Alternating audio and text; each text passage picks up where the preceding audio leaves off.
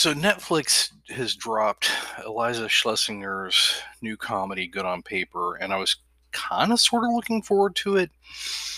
And I'm glad I had no real expectations going into it because it's not a movie I hated, but it's also not a movie I particularly liked because tonally it is all over the place, but more importantly, just in terms of the quality of everything going on in it, it's all over the place.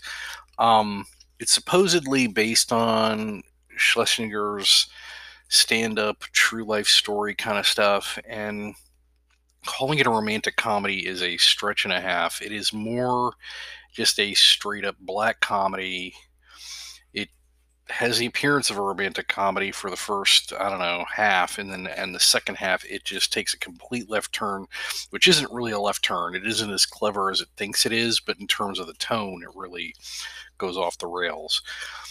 Uh, the biggest weak link to me is the two things that characterize the movie is she does voiceover work and narration and then also does the Jerry Seinfeld thing where interposing a couple of her stand-up bits with what's going on and it just takes out of the movie both of them both her narration and that those clips because while they do have something to do with the movie they don't necessarily have anything to do with the movie. They're definitely like the Seinfeld clips.